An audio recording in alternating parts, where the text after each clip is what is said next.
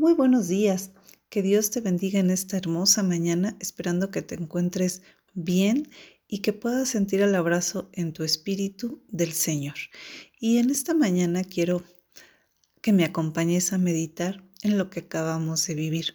Sin duda acabamos de vivir una Semana Santa y he visto mucho una postal que dice que en siete días pueden pasar muchas cosas, pero esos siete días están en total control en las manos de nuestro Señor.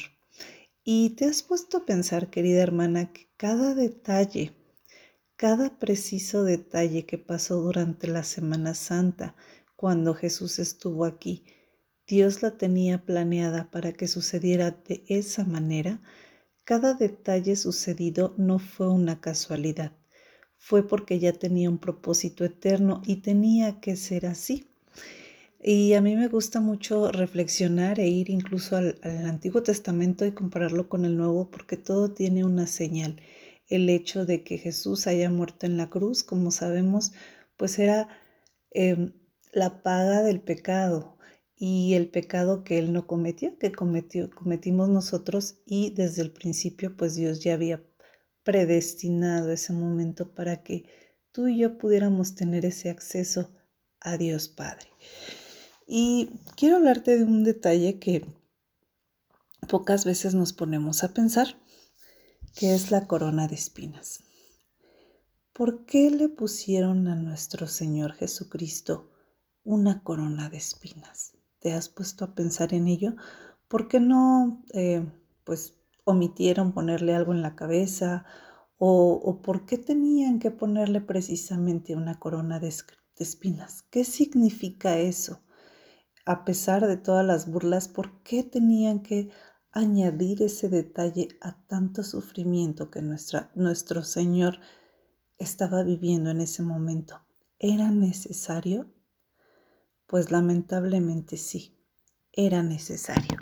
Y te voy a pedir que vayamos al libro de Génesis, al capítulo 3, verso 17. ¿Estás lista?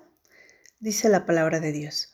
Luego Dios le dijo al hombre, ya que tú obedeciste a tu mujer y comiste del árbol que yo había prohibido, la tierra estará maldita por tu culpa. Tendrás que conseguir la comida por medio de trabajo duro durante todos los días de tu vida.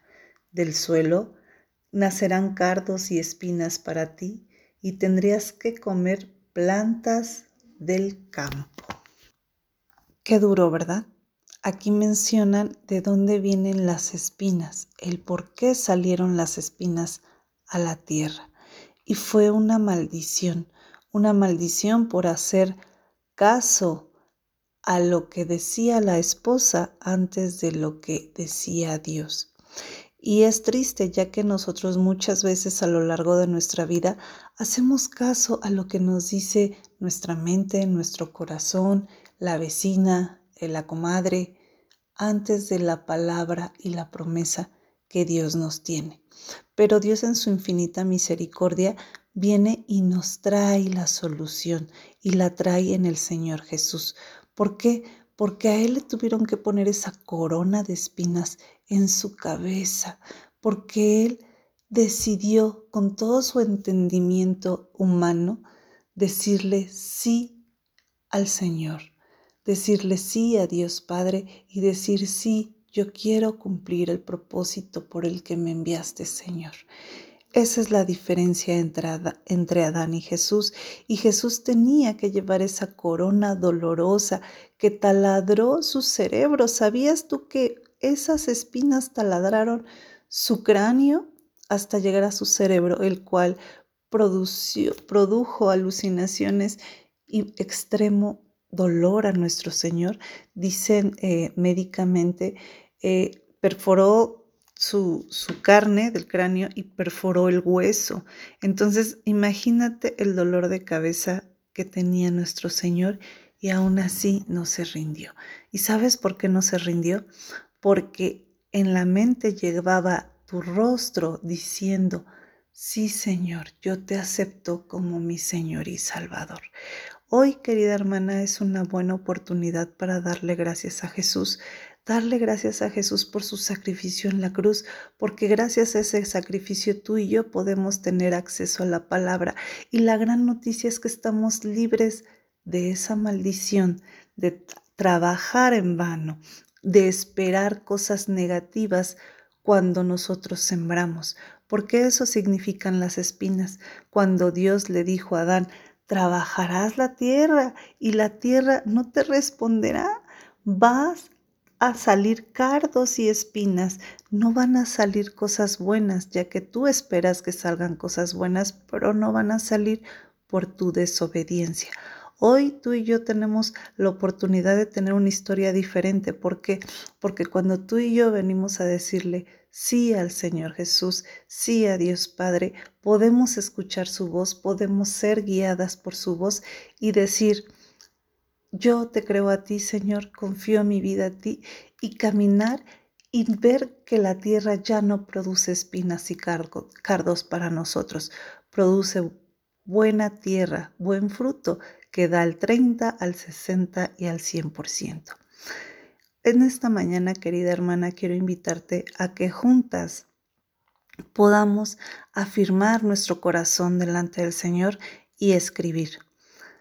Gracias, Señor, porque tu corona, tu sacrificio, me hizo digna de cosas buenas. Que el Señor te bendiga en este día y permíteme orar por ti. Señor, en esta mañana yo quiero pedirte que llegues al corazón de cada una de las personas que estén escuchando este pequeño audio. Señor, gracias por tu sacrificio en la cruz. Gracias porque cada detalle, Señor, tú lo tenías destinado para nuestra salvación en todos los sentidos, Señor.